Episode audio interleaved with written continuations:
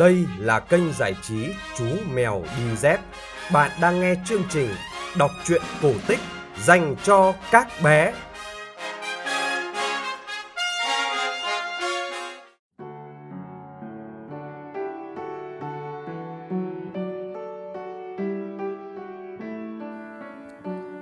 Chào xin các bạn nhỏ, chúng ta lại gặp nhau trong chương trình kể chuyện cổ tích phát trên kênh giải trí Chú Mèo Đi Dép. Tối nay, chúng ta sẽ cùng nghe chương trình số 284, câu chuyện Đôi vợ chồng già và đàn sóc. Đây là một chuyện cổ tích của Triều Tiên. Nhưng trước tiên, quý vị phụ huynh nhớ like và chia sẻ cho mọi người cùng biết để kênh Chú Mèo mau lớn nhé. Để ủng hộ chương trình, quý vị phụ huynh có thể donate vào tài khoản ngân hàng Tiên Phong Banh 000 1600 8001 chủ tài khoản Nguyễn Phong Anh. Để biết thêm chi tiết về chương trình, các bạn có thể truy cập website chú mèo đi dép.com hoặc tham gia cùng cộng đồng yêu thích truyện cổ tích tại fanpage chú mèo đi dép. Còn bây giờ, chúng ta sẽ quay lại với chương trình. Câu chuyện đôi vợ chồng già và đàn sóc bắt đầu như sau.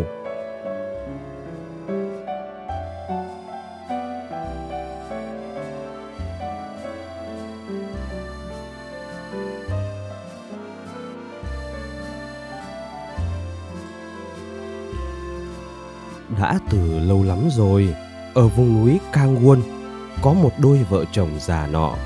Họ không có một con nào, vì vậy chỉ có hai ông bà sống bên nhau trong căn nhà nhỏ. Không người chăm nom săn sóc. Ngày ngày, ông lão đan dép bằng sợi rơm, sợi cói rồi mang ra chợ bán, trong khi bà lão làm thuê cho các nhà giàu có trong làng để đổi lấy thức ăn. Một ngày, bà lão vào rừng, bỗng nhiên bắt gặp một con trồn lớn ngoạm trong miệng một con sóc nhỏ bé đang thảm thiết kêu lên sợ hãi. Bà cầm chiếc cào trong tay, nện cho trồn một đòn và cứu được sóc. Sóc được bà mang về nhà chăm sóc nên chẳng mấy chốc những vết thương của nó cũng lành hẳn. Hằng ngày, bà cho sóc ăn quả sồi và hạt rẻ. Hôm nào may mắn, bà còn kiếm được cả hạnh nhân cho sóc. Sóc cảm thấy vô cùng hạnh phúc khi được sống trong ngôi nhà của cặp vợ chồng già. Càng ngày, Sóc càng cảm thấy lưu luyến, không muốn phải rời xa họ. Vì vậy, thỉnh thoảng Sóc vào rừng, nhưng rồi đến tối lại quay trở về ngôi nhà nhỏ.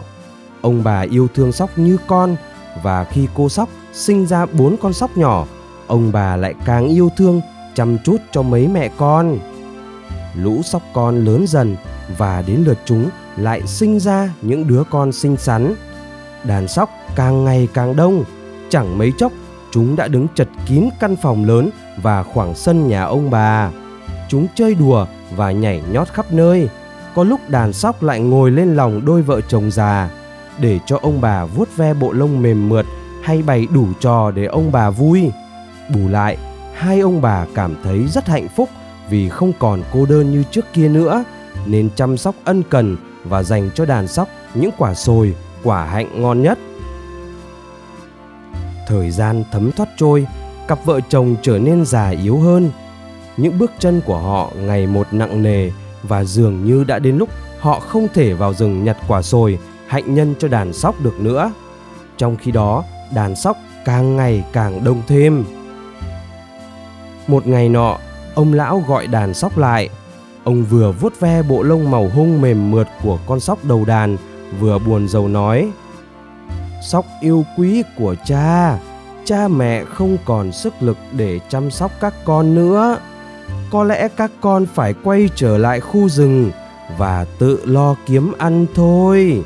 Cho dù chúng ta sẽ cảm thấy rất cô đơn khi không có các con ở đây." Sóc nhìn ông cụ với cặp mắt buồn rầu, cọ đầu vào tay ông như hiểu tất cả những điều ông vừa nói. Đoạn Sóc nhảy ra khỏi lòng ông, rồi Sóc rời khỏi ngôi nhà của ông bà. Theo sau là cả đàn sóc nhỏ và chúng nhanh chóng mất hút trong khu rừng rộng lớn. Chỉ còn lại ngôi nhà và khoảng sân trống không, một bầu không khí im lặng buồn bã bao trùm cặp vợ chồng già cảm thấy như vừa mất đi những đứa con của họ Bà lão nói đầy vẻ trách móc. Ông không nên đuổi tất cả chúng đi mới phải. Tôi làm sao quen được với nỗi cô đơn này. Tôi héo hon vì phải xa chúng mất thôi. Ông lão cũng cảm thấy vô cùng buồn bã, nhưng đàn sóc đã ra đi rồi. Tuy nhiên, khi trời dần tối, trước cả khi mặt trời lặn, sóc đầu đàn bất ngờ xuất hiện trước cổng ngôi nhà nhỏ, rồi rất nhanh chóng, sóc nhảy vào sân, nhảy vào trong phòng nơi ông bà lão đang ngồi và đặt một bông lúa trước mặt ông lão. Lần lượt, cả đàn sóc cũng ùn ùn kéo đến trước mặt ông, chúng đông đến nỗi như sắp làm đổ cánh cửa nhỏ bé của ngôi nhà. Trong khi ông bà lão còn chưa hết bất ngờ, một đống lúa vàng óng đã được chất cao ngất trong căn nhà nhỏ. Đống lúa to đủ ăn cho cả mùa đông lạnh giá. Thì ra, đàn sóc đã đi nhặt những bông lúa còn sót lại trên đồng ruộng sau vụ mùa. Kể từ hôm đó, đàn sóc ngày ngày mang đến cho ông bà lão rất nhiều thứ để tỏ lòng biết ơn sự chăm sóc tận tình mà ông bà dành cho chúng trong bao năm qua. Rồi một ngày, đàn sóc mang về các loại cây rừng cùng một loại rễ cây rất lạ, nhìn tựa như hình dáng của một người tí hon. Ông lão nhìn loại dễ lạ và thốt lên đầy ngạc nhiên. Đây chẳng phải là loại nhân sâm quý hiếm hay sao? Bà lão dùng các loại cây rừng sắc thành một thứ trà thuốc rồi nạo loại rễ quý và trộn cùng mật ong.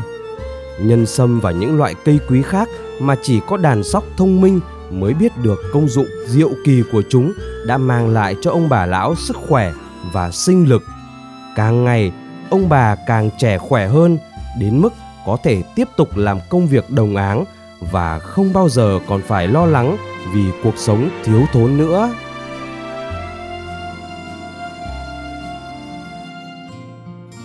Các bạn vừa nghe xong câu chuyện cổ tích Triều Tiên có tựa đề Đôi vợ chồng già và đàn sóc.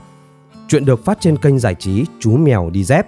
Kênh giải trí Chú Mèo Đi Dép đã có mặt trên Spotify, Apple Podcast và Google Podcast. Quý vị phụ huynh nhớ like và chia sẻ cho mọi người cùng biết để kênh Chú Mèo mau lớn nhé. Chúng ta sẽ gặp lại nhau trong chương trình kể chuyện vào lần sau. Còn bây giờ, xin chào và chúc bé ngủ ngon.